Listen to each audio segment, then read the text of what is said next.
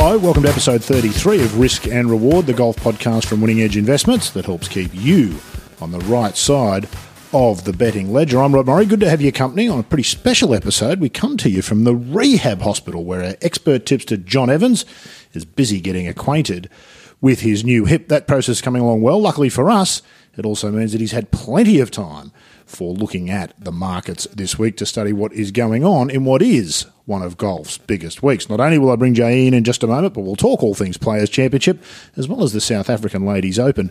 Two pretty disparate tournaments, it has to be said. There's a golf between those two events. Before that, though, we must tip our hat to Winning Edge Investments, purveyors of the best sports and racing advice and education that ensures you bet with your head and not your heart. Apart from golf, Winning Edge is home to some of the best known racing industry newsletters. More than just tips, they offer education and advice about all aspects of the racing industry and betting. Head to winningedgeinvestments.com, have a poke around, and I'm certain if you've got an interest in that sort of thing, you'll find it both interesting and, if you're sensible, profitable. Speaking of profitable, JE's champing at the bit to jump in this week, and with good reason, I must say, but I'll just get you to hang on for a moment, JE.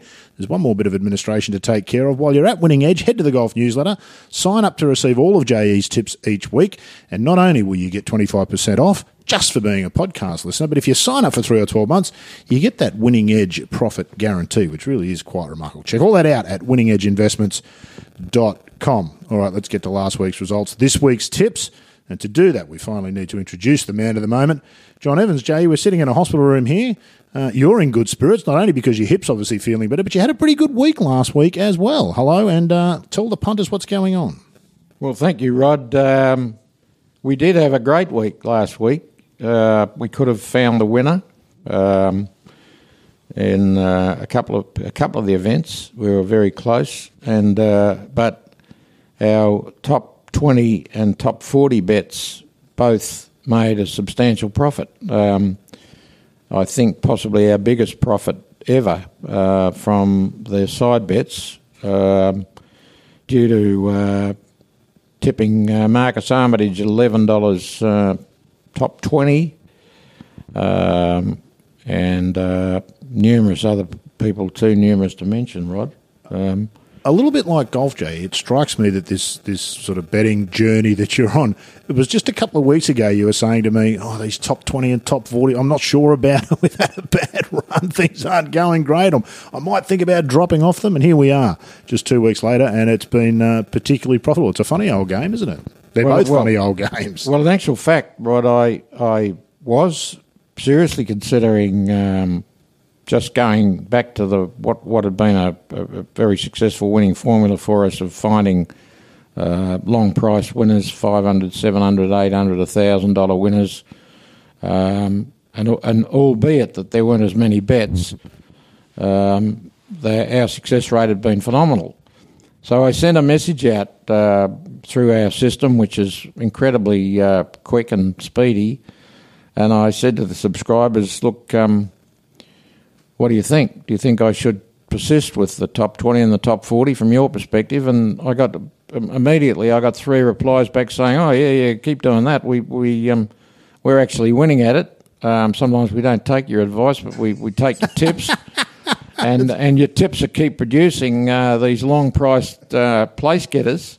And some one time we even backed one of your places to win, and I thought, oh, terrific. Okay, they're not smarter than I am.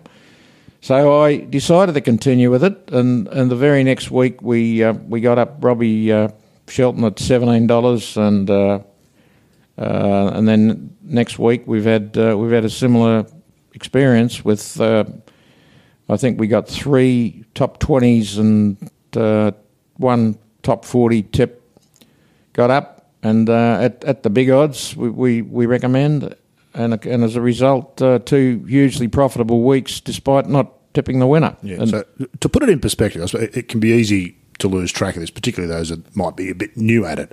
You, uh, we look at the winners' tips that you're, you're giving, and there's thousand dollars and seven hundred dollars and five hundred dollar chances, and then you look at the top twenty ones, and it's seventeen dollars, and it sort of sounds really short. If you backed a horse to win at seventeen dollars, JE, and it got up, you would be over the moon, wouldn't you? They are outrageous odds in terms of general betting. Well, this week is even. Uh more exciting, I think, for the perspective of those people who follow those uh, the top 20 and top 40 picks because the market has determined, and they may well be correct. Uh, my my first gut feeling of this week was that a favourite is likely to win. You're talking uh, about the players here, the I'm talking about the players who one would, rec- rec- you know, uh, accept that probably are a big chance. People like Rory and uh, DJ and uh, Fowler and Leishman, are guys who are in form, and uh, and but they're very very short. And what that's meant is because there's about 25 of them who are under 51, the rest of the market, and, and a market's always developed to 100%. So once you get to 100%, the market in effect discounts the possibility of all the other 100 players. Mm-hmm. So as a result, um, I've got one, two, three, four, five, six, seven, eight, nine, ten. I've got 11 players that I've picked that are greater than $11 to run in the top 20. Now, that's. mathematically, that doesn't sound right to the ear in a well, golf tournament, does it? You, I mean, it's it's still there, there's still the element of lottery in, in, in, in betting on golf. Obviously, it's it's uh, you know we we see uh, favourite get up uh, when Tiger plays. He would have won as a favourite numerous times. Rory's got up as a favourite. Uh, so those days we can't win on our long prize tips, obviously, but the the top twenty players you'll inevitably find two or three that are unfancied. Mm-hmm. Uh, last week we got Scotty Brown, uh, we got Charley Hoffman at eight dollars eighty. Um, That's ridiculous. Other guys, well, Charley Hoffman. for, Charley Hoffman for a ball striker of his capabilities at this golf course. That's madness, isn't Charley it? Charley Hoffman's eleven dollars fifty this week, so uh, he's not one of our give a podcast beat tips, but I can assure you that he, he's, he's worth having something on because I've backed him about four times and he's got up every time at big odds. So the market tends to discount the guys who who are not winning regularly.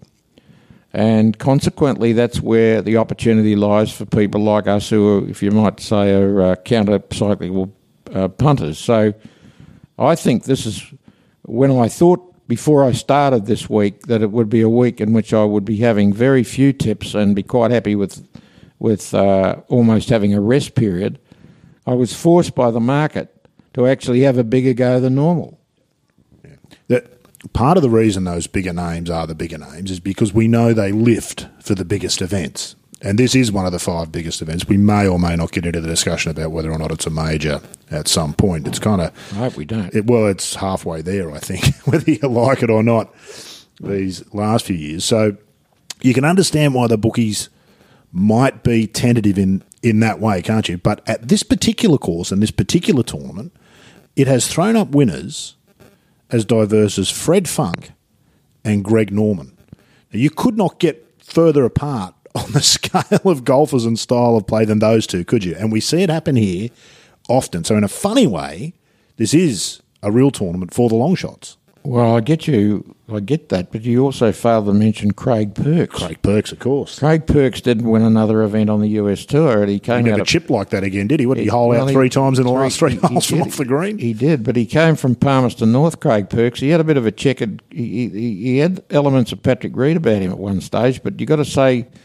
Well done to him because he's carving out. I think he's one of the better commentators out he's there. He's a good analyst, isn't he? I like him. You're he's right. well. He, he's easy to listen to. Um, and, you know, as you know, Rod, Kiwis aren't that easy to listen to in most cases, but he is easy to listen to, and he, he's very uh, observant. He's, he doesn't, um, he lets the picture tell the story, so he, he does a good job at the commentary. And you've got to admire the fact that if they do make this a major, um, he's going to finish up with one major in his career. Um, and as you say, the it is likely that that McIlroy will finally win. Um, although you've got to start to be very suspicious about it. He, he's almost an updated version of Charles Howell III. He, he, he gets himself into phenomenal winning positions and he finds a way to get out of where he can't win. And I, I find that intriguing because. What do you reckon it is, Jay? I mean, he's clearly got all the talent in the world. You've only got to watch him play. A non golfer would watch a lineup of golfers and pick Rory as the best of them. It, he's got more talent in his pinky finger than most people are, who play professional golf are born with. And yet, for his extraordinary consistency in the last couple of years, he hasn't been a prolific winner. Earlier in his career, he was probably more inconsistent, win or missed cut. Now he seems to be more, well, he top 10s just about every tournament that he plays in, which means you've had a chance to win most times if you're in the top 10. But it just doesn't seem to close off. What are the shots that you see? Is it, is it a physical or is it a mental thing, do you reckon, with Rory? Well, I think it's all mental. When he, well, no, I think, no, that's not probably not the way I do see it. I see the first part of it as mental. When he was a young guy and he came out on the tour with huge expectations, not quite tiger like, but not far away, he was very dodgy on a three footer very dodgy. And I thought to myself, this thing is going to come and bite this kid somewhere. And he went along, and he, I think he had quite a bit of uh, psychological help, and he's resolved the three foot issue. He doesn't miss very many of them now, but he but he misses. He doesn't hold very many putts um, from fifteen to twenty feet that perhaps you need to do at this level to to win these events. But I come back to this as the real reason I think is is mechanical. In order to be as long as he is at, at five foot eight or nine, and you know eight or nine stone ringing wet, um, you have to have a lot of levers, and you have to have a lot of a lot of leverage, and a lot of movement, and the very thing that makes him such a long driver I think means that he's far, far less accurate with his pitching clubs. If you ever look at the great pitchers, um, Seve was a bit different. Seve had a lot of movement, but Seve had a touch of genius as well. But if you look at guys like um, Stricker, comes to Stricker's mind. Stricker's a great example. Mm-hmm. Um, uh, the guy that's won the British Open and the uh, um, Mark O'Meara. Well, O'Meara was very good. Day uh, is a very. now Jason Day's, in my view, is his model. But there was one other guy that I was thinking about. Uh, Zach, Zach Johnson. Johnson. Mm-hmm. Zach Johnson. Uh, those guys have a one lever pitching and chipping technique, which is which which goes back to a guy called Paul Runyon who who came out with the Runyon method, which was basically uh, a one lever system, so that you you set the club up on the ground with your arm extended, and you kept the relationship between your arm and the club face consistent without any wrist cock. Now, Jason Day has obviously been taught that by Colin um, Swatton. Colin Swatton, and uh, he's a fantastic example of what you can do. He's got leverage in his long swing but he's got zero leverage in his shorter swings. Now it looks mechanical around the greens, doesn't it? But it's not. He plays the most beautifully creative shots when he's playing well around the greens. Beautiful little flighted shots with controlled spin and controlled trajectory. It certainly uh, doesn't look awkward to me. I can assure you of that. But but uh, but but he that's that to me is the explanation of you see Rory. He's hitting a wedge more often than anybody, a gap wedge.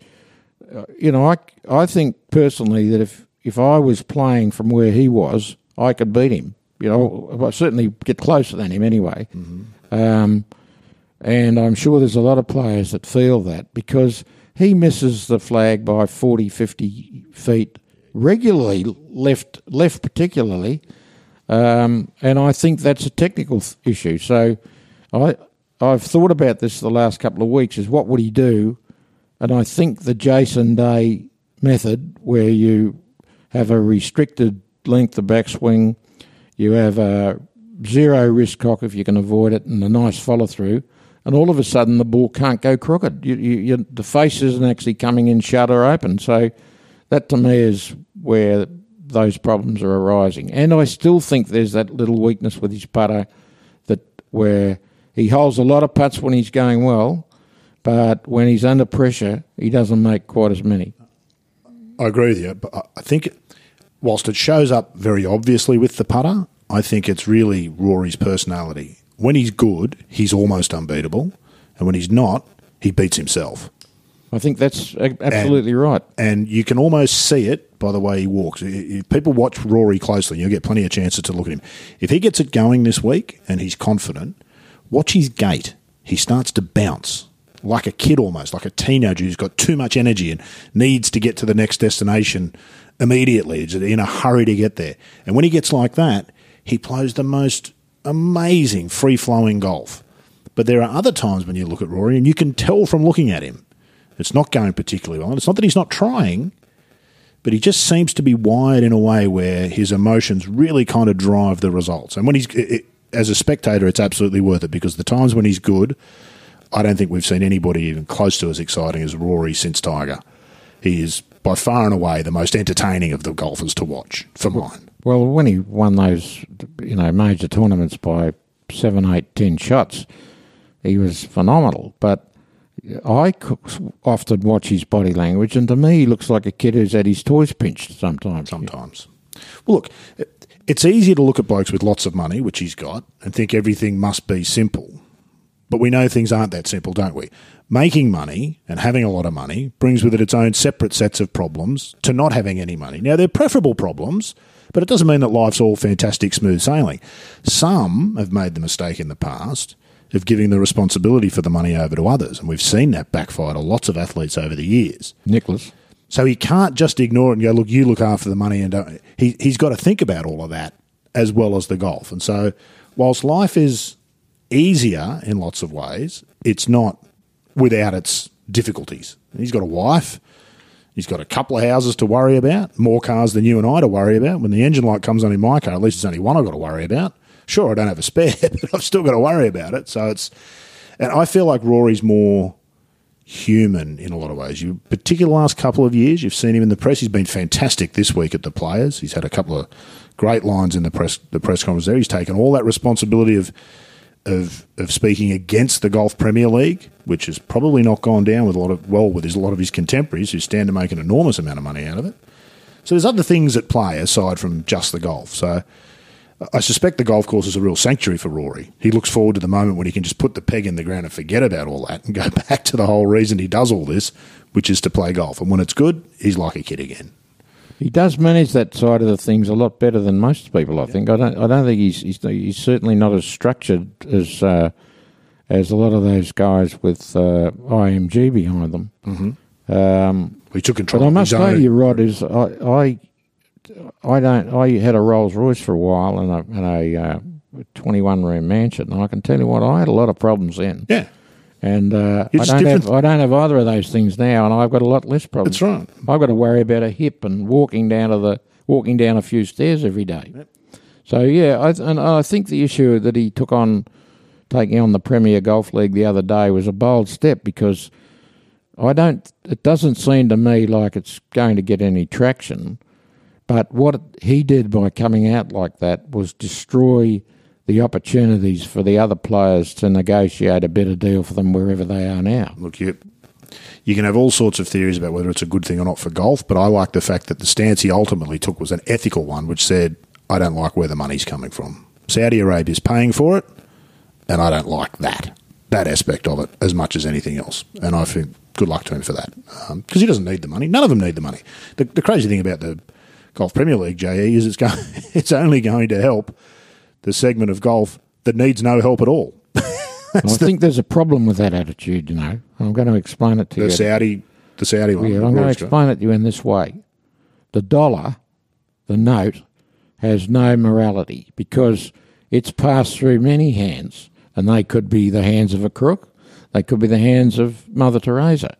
Um, or both, in fact. Well, uh, there's every possibility that all uh, areas of um, all the part of the spectrum might have all had a hand in it. But so money, my view is this is the the players are entitled to earn as much money as they can. Mm-hmm.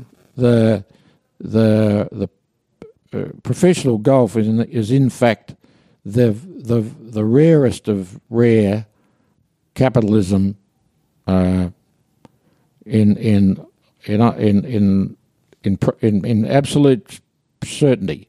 Um, tennis players, they go along and they uh, they get paid to be there. They get paid accommodation. They uh, they quite often, uh, almost all of them, run a pretty easy life. Golf pros, you've got the very positive side of of uh, six or seven Ferraris for Ian Poulter and you've got the very negative side of a guy like um, uh, Bill Rogers, who won uh, two or three majors, finishing up as a club pro. You know, so so you there's there's a there's an element in professional golf of of um, um, extreme sticks and extreme carrots. Mm-hmm. So I don't have a problem with them earning whatever they can get for doing whatever they can and paying and whoever pays the piper take it because the the only have a look at I guess the best example is um, Michael Schumacher. Michael Schumacher's at one stage he's he's the greatest racing driver of all time. Now he's a vegetable, we think. He's got nothing. He's, he's got to survive on all the money that he created, and he's got a terrible life. Um, so to me, I don't have a problem with the morality of where the money comes from. It's got to come from somewhere. And what about the intent? And, and all money, all money's tainted. Okay, so two points there. No question. Look at the purse of any PGA Tour event. You wouldn't have to dig too far to find a company that's got something shady going on in the background and questionable morals that are providing it. However, the only point I would make is this: there is no question that 100% the intent of Saudi Arabia with sponsoring the Golf Premier League is not to do anything for golf or even for entertainment it is to to Im- improve their image in the broader world. Just right. no job. Exactly, and so the intent more so than the dollars themselves is a problem that I that I think I, I admire Rory for standing up and saying so. Um, well, you've, you've, and lots will, and, and, some won't, but I do. I think that's well. Other, some of the girls have done the same thing, and and, and I, I applaud them for their moral well, stance. They, they can't afford it the girls. Yeah, well, they, have, some of them have, some of them have, and I, and I applaud them for their moral stance. They're, they're being true to themselves. Um, I mean, as you say, travellers insurance. No, insurance. Uh, well, the, hello, the insurance uh, industry. You know, um, Walmart. Uh, exactly. You say the big problem is is that you that is is that with us, the tour has got a system where, by dint of it being a charitable organisation, and an enormous sums are going to charity, and you only have to watch uh, the memorial tournament and see the amount of money that Jack Nicklaus has uh, generated for um, for children's hospitals to know that there is some very very good things that come oh, out of that no, particular system. No question. And uh, and and uh, could we have the same thing without all these other issues? Probably not. So you've got to, to a degree, I think, be be rational enough to say, um, is there a line you can draw? I mean, can we we drew the line with apartheid. Um, New Zealand wouldn't play against them. New Zealand wouldn't send a team that didn't contain Maoris to, to uh, South Africa, and they effectively stopped apartheid. Mm-hmm. Um, so there perhaps is a line. Where's that line? It's a personal line, isn't it? Maybe it is, and, and maybe it is. Maybe it is Saudi. I mean, who could possibly find the Saudi situation where they murdered the um, and dismembered the uh, the journalist as, as anything but abhorrent? And um, um, and and the fact is that that the guy who now looks like he's going to get control of Saudi, Saudi Arabia might make the rest of them look like little Lord Fauntleroy because he's just about to kill his two brothers and his uh, cousin. So maybe we do need to take a stand against Saudi Arabia. I like Huggy's thinking on this, which is I don't know where the line is, but I know that Saudi Arabia is on the other side of it, which is a which is a bit of a cop out, but I think it makes. I'd probably agree with it. Let's go. Which should be a rare thing, I suspect. Let's get. Back. I know Huggy and I got on quite fine when I started telling. I, I, was going to get him to do a, a, program on the fly, but the fly was terrified of being exposed. Huggy's, so uh, Huggy, yeah, you don't want his, his reputation to go international. That won't be profitable for him. Let's get on. We'll come to the South African ladies after the Players Championship, I think, because we've already started on the Players Championship. So. Uh, you were saying that there was some fantastic value odds in amongst the field. Who have you got for podcast, Peter? Are you squinting? Why don't you put your glasses on? Uh, no, well, I'm squinting because I've because um, you've got to try and read your own handwriting. No, no, no, no. Do you want me to? No, I've actually got. I've got a few issues with my eyes. I've always had a few issues with my eyes. Now, okay, so the winners, the winners. I've, who, who, have I got? You better tell me I've got there because I haven't got it here. Aaron Baddeley and Pat Perez both at a thousand dollars, which just seems an outrage to me. Yeah, well, the thing about it is, I've got one, two, three, four, five, six, seven, eight, nine. I've got a nine at a thousand. Nine players. If you're in the and now the players is, and this is the whole point about this fifth major thing. It's the best field in golf all year. These are the 125 most qualified players in in any given year. How can any of them be a thousand to one, let alone nine of them? Well, I'll tell you what. Of the, I'll tell you the form of these guys. Tyler Duncan, he won in December. That's about my calculations. That's about three months ago, right? Cast Pete, that's a free tip. He wasn't marked to be given away. Well, I'm going to do a bit of this because it's it's, It's your podcast. You can do what you want. Christmas, yeah. Fair enough. And uh, and we got n- your old mate, the bloke I, that you you failed to win. Uh, I think the sum that you lost was uh, four thousand, uh, which would have been handy for your podcast business. It would have. I could have bought some new A fella microphones called. Nate Lashley. Yeah. He won, uh, and he's been impressive since too. He's he's popped his name's popped up on the leaderboard quite a bit. He's a thousand dollars. So you think to yourself, well, that's why I was I was going to have a bet, and then all of a sudden I thought, just a minute. Um, now the other guys who I tipped there for the win. I'm going to play this game too. If you can play this game, I'm going to, I'll tell you who I- I think is the best value in this list of nine that you've got here at thousand dollars is Scott Brown, who finished runner up to Adam Scott at the Genesis what, three weeks ago, four weeks ago, and has played solid since. Started with a sixty-six last week, so yeah, yeah, yeah, yeah. That's it. Well, he's not. I the don't think you'll one. win, but No. you almost can't afford to not be on him. A I'm, Well, I'm going to make the Nate Lashley mistake here. You know that, don't you? I'm now not going to. He's not the one. He's not the one. I'll tell you the guy. I'll tell you the guy that I'm going to throw out here that isn't in my tips. Who I think we'll win this tournament. Okay. One out, Sam Ryder. Okay. Why?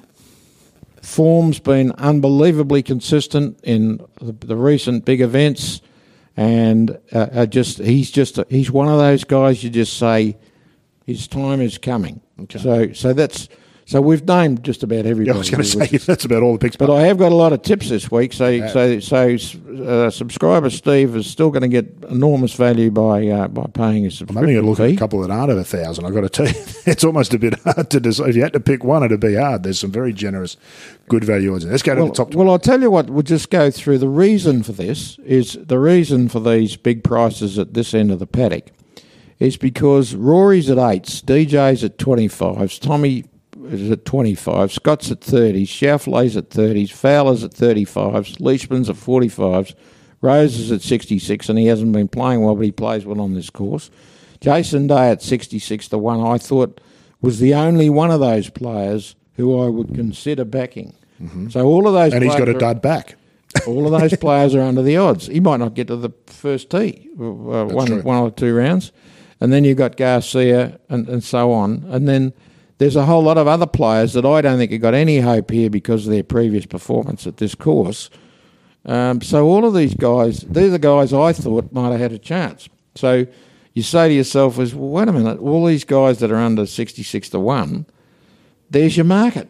You only have to have 50 guys at um, 50 to 1 and you've got your 100%.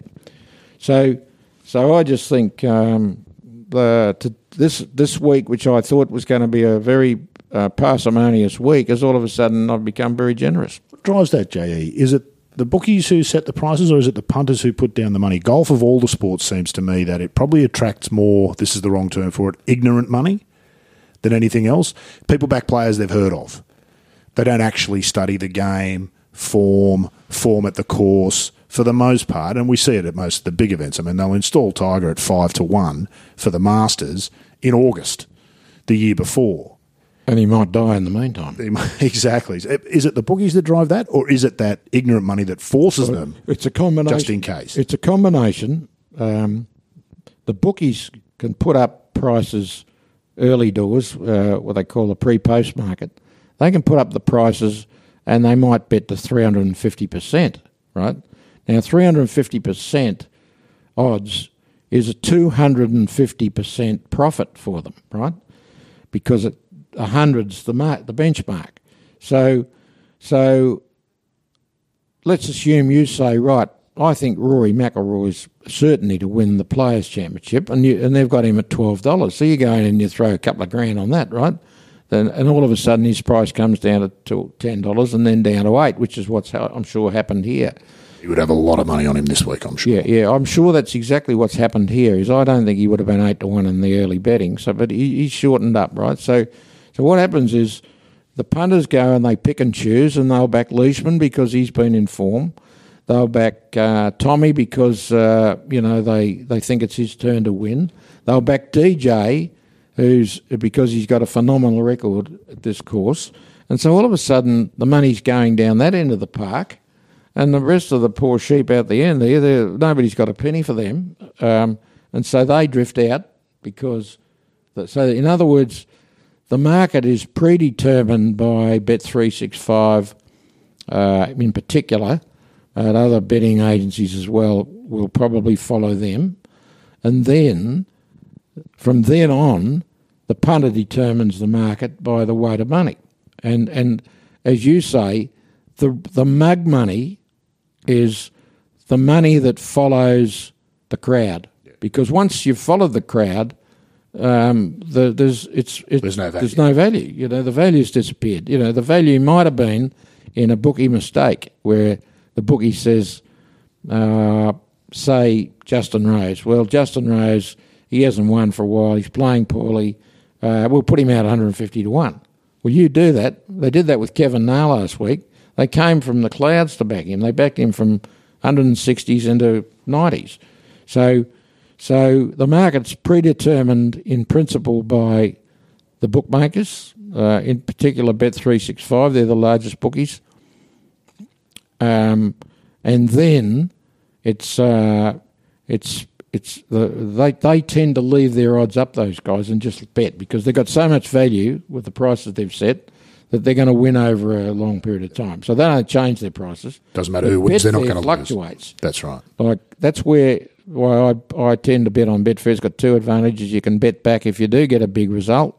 Uh, look in in prospect, um, as we discussed with the tear in our eye last week, we had uh, both of the players in the in the playoff and the guy who got beaten a shot, all coming down the last hole level um, to win in uh, Oman. Uh, Qatar. Qatar, in Qatar, yeah, sorry, they're, they're next door to each other. And uh, so at that stage, we've got $1,000 and we've got $350, the winners, the potential winners, three guys in it. We could have laid, they would have been $3.50, $2.80, $4. You just lay them, right? Go make a cup of tea.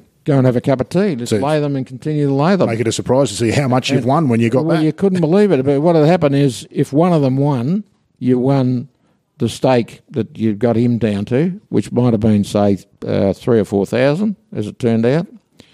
Uh, the other one wins, you win a couple of thousand off him.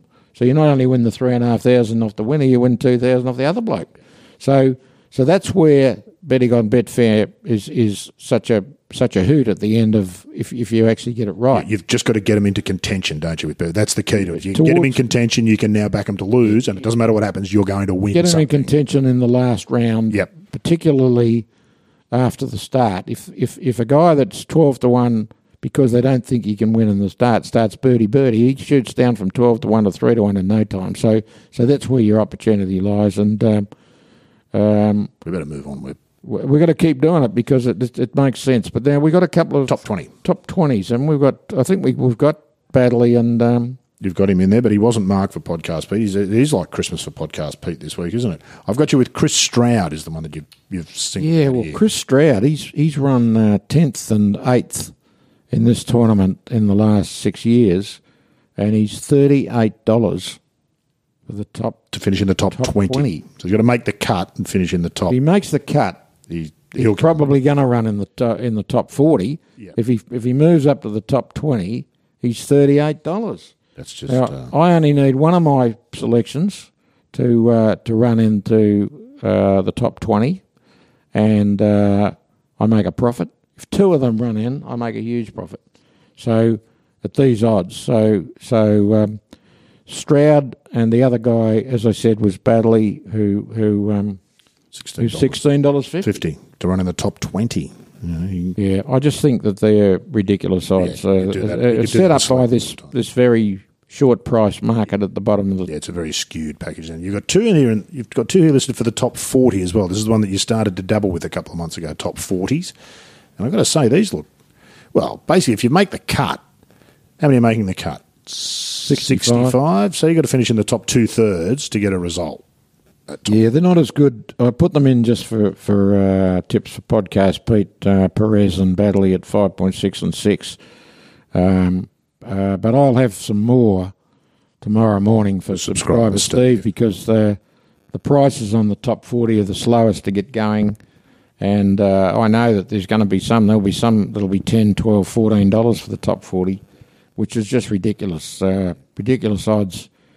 Um, for the remembering that some of these guys have won on the US tour Yeah. in the last six months. Yeah. It's extraordinary, isn't it? Absolutely extraordinary. It's, it just it it it, it Well, I can only imagine how skewed it would be if Tiger was teeing up. Tiger's not playing this week. His back is still stiff, apparently, so everything is geared towards the Masters for him, so he's decided to take the week off. If he was here, you would see the ignorant money coming out of the woodwork. I, I can recall times when Tiger started at 5 to 1 a Tiger to be for 20 a golf tournament. I Tiger mean, we know he's be- winks in terms of golf, but Yeah. 5 to 1 is absurd for any player in a golf tournament. 8 to 1's absurd. Yeah. Tiger to be twenty five to one in this field because the, everybody is aware that he's a very very dodgy proposition from his from his back perspective. Right, let's go to the South African Ladies Open quickly. I think we've had a, it's been a good discussion about the uh, the players and a bunch of other stuff there. Uh, this one won't garner a whole lot of attention either publicly on television or amongst the minds of golf fans, given what's going on in Florida. But there is still a market, there is still betting, and you've found some value. The South African Ladies Open on the Lady European Tour. Betting on B365. I'm going to let you pronounce this name because I have got no idea how it should sound. Yeah, well, the the South African Ladies Open. Um, Strong golf tours in South Africa. Both the local Yeah. men's and women's tours are well, strong tours. well, there are, and that's that's a very good point you make there. Um, there's a there's plenty of competition, and and and I guess people would be aware that South Africa is, if it isn't equal with um, uh, Australia in terms of um, top performances in top events, they've probably won more majors than uh, than Australia, and. Uh, and the players that come out of South Africa, the, the male players anyway, I'm not really in a position where I can judge the female players at this stage, but the male players under pressure, I think, are the best in the world, pound for pound, numbers for numbers. You know, you, Els just won his first over 50 event this weekend. you know, you look at Gary Player as an. I mean, Gary Player got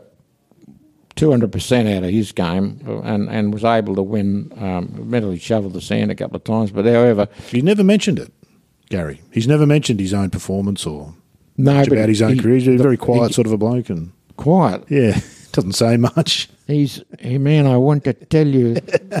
I'll tell you this. Is I've got to tell you this story because it's a beautiful story. I, I was reading the paper in the, I think the Australian Open must have been at um, Kingston Heath, and I don't think I don't think Gary won it. I think I think Chucky Fowler might have won it. But anyway, Gary's interviewed in the paper the, the next morning, the the Age, and he, he's he, the headline is Man, I want to tell you, this is the finest golf course I've played in my life. I tell you that, you know. And I'm reading this, and then I go out to play a practice round at the Chrysler Classic at Royal Melbourne. See? So, or it might have even been the first round. Anyway, I go around and I'm sitting down in the clubhouse, and Gary comes up and he says, Oh, boys, he said, uh, you mind if I join you for a sandwich and a cup of tea? I said, Yeah, no, Gary, sit down. You know, introduced ourselves. I'd never played with Gary. I'd, I'd, I'd watched him when I was growing up, and then I played against him on many occasions, but I'd never talked to him, see? And he sits down and he picks up the pencil on the table and he says, Man, I want to tell you, this is the finest pencil I've seen in my life. And I thought, I pissed myself laughing. I thought, I thought, here is a guy who deals in superlatives, Yeah. right? And, and it's it's like you know, this is the best yogurt, the finest red wine, the whole deal. And so, I've always, to a degree, discounted his opinion as a result. I don't doubt that about player. The, the story about him that I think resonates with me the most and explains to some extent his extraordinary record, given, as you say, some of his physical limitations. He's only a small bloke. He wasn't anything like Nicklaus or Palmer, but he's the guy who, the week they're putting on slow greens, is in the hotel saying to all the other players, Man, I love slow greens. There's nothing better than slow greens on a golf course. And then the next week when they're putting on fast greens, there is nothing I love more than fast greens. And the thing about it is, Gary believes it at the moment. At that moment, he believes it. And as you well know, Jay, there's never been a player win a golf tournament hating the golf course he's playing on. Just doesn't happen. Oh, that's a very interesting thing because I remember the Von saying to me one day, we had a game. I used to play. The Von used to help me, used to teach me at Moore Park. But we had a game a couple of times, and the Von said to me, he said, "What are you doing, blaming yourself?" He said, "Didn't you see that spike mark? You miss a putt, you know." He said, "This was a spike mark." Yeah, that's you right. can never blame yourself. No. He said, That's what you got a caddy for. It's it's it's their fault, right? Or That's right. it's, it's it's the fault of the course, the fault of the green. It's never your fault, and don't bel you got to believe that. Now, Gary Gary Absolutely believes it. He got it right. Never made a mistake in his life. Yeah, he's, it was very interesting watching Gary because um, I think the first time I saw him was about 1969 or 1970, and he was all arms and legs. You know, if you look at Rory, Rory was bigger than Gary, but not a great deal bigger, and and Rory looks like uh, a, com- a complete uh, wonderful, continuously accelerating swing. Gary was all over like a dog's breakfast. He had the big sway. He had a lot of lower body movement.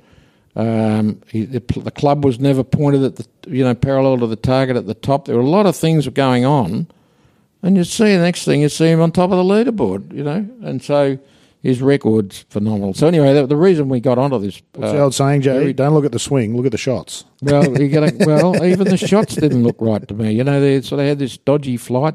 But anyway, the point I was making, which got us into this long discourse, was that the South African players have got a propensity to win, and genetics being what it is, the girls have probably got it too. So, so my tips here are all South African girls, all who've been playing the Sunshine Ladies Tour, and all who've been doing very well, quite surprisingly well. Now, will they turn up at the south at the level, the next level up for them, which is the South African Open? We don't know, but at least we know we've got players in form who, if they can make the step up, are going to be well over the odds. And the first one is Nobuhle Dlamini. I don't know if I got that very right. nice. I don't know if that's her name, but there's a collection of letters on my page here that doesn't not resemble what you just said. Dlamini. Uh, now, if I'm wrong, and the South Africans can ring me up, uh, I'll, I'll, I'll give you Rod's number. and uh, we've tipped her, and I thought she was phenomenal value in this event. She's got a fantastic record, and uh, she's two hundred and seventy-six dollars each way on Bet three six five. The reason we're betting on Bet three six five is because nobody else is betting on it. So we've got a bet there. If we want to have a bet, um, my second uh, tip was an, a young uh, South African girl called Nicole Garcia, who's at $176, and she's also had uh, five top tens out of the last seven starts, uh, hasn't missed a cut. Um, will have to come out and uh, win her own uh, national event. Not an easy task for a young person. And then the third one is, uh, oh, good, terrific. All right, do you I want me think it's you? Benita. Is it Benita. Benita? Yeah, Benita that- Bredenhann. It's my that was my writing. Not that I couldn't say it. Benita Bredenhann, and I thought Benita was short uh, compared with the other two. I thought she on on on previously known performance uh, she should have been probably two fifty, but she's hundred. But I I wanted to find three girls um, who had a chance in South Africa. I think the girls that are going to be there are South African. The favourite is Ashley Buhai, who well known to Australian uh, um, golf watchers. She's been out here a few times, and she's played quite well. But I can't might, she might have won this tournament at the age of 14, if I'm not mistaken, the South African Open. I think you might be right. She certainly won a couple of tournaments Yeah, in no, she has as an amateur and as a young. She- amateur. yeah, she was Very actually she was she's married. Ashley Simon. Yeah, she was actually Simon. Yeah, yeah. Good no, player. you're right. Well, well, the question is: Is there an Ashley Simon, Ashley Buhai amongst the young South African girls? I think there could be. So that's why we've gone um, the way. There's no top twenty, no top forty betting anywhere.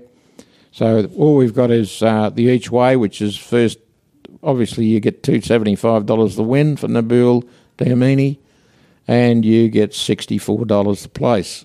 Sixty four dollars first five. So they're just um, uh, following the normal pattern of trying to find the uh, the new blood. And uh, Rod, um, let's hope we have another winning week. We've had two brilliant weeks in a row. Well, JE, I've not seen a pep in your step like this for quite some time. You look very happy, very bubbly. You're rosy of cheek and you you glib of nature. It's fantastic to see. It's been wonderful to catch up with you today, and I'm glad I've got to uh, to finally come and visit you. I didn't get a chance to visit you in the hospital, so nice to come and see that you're looking well and coming along nicely. I like all of those tips you've got in there, including the ones for subscribers, Steve, that the rest can't see. Been great to chat today, mate. Look forward to catching up next week, where you'll no doubt be rolling around in piles of cash. Always glib, Rod, as you know. yeah, yeah. Episode 33 in the books. We'll be back again next week on Risk and Reward.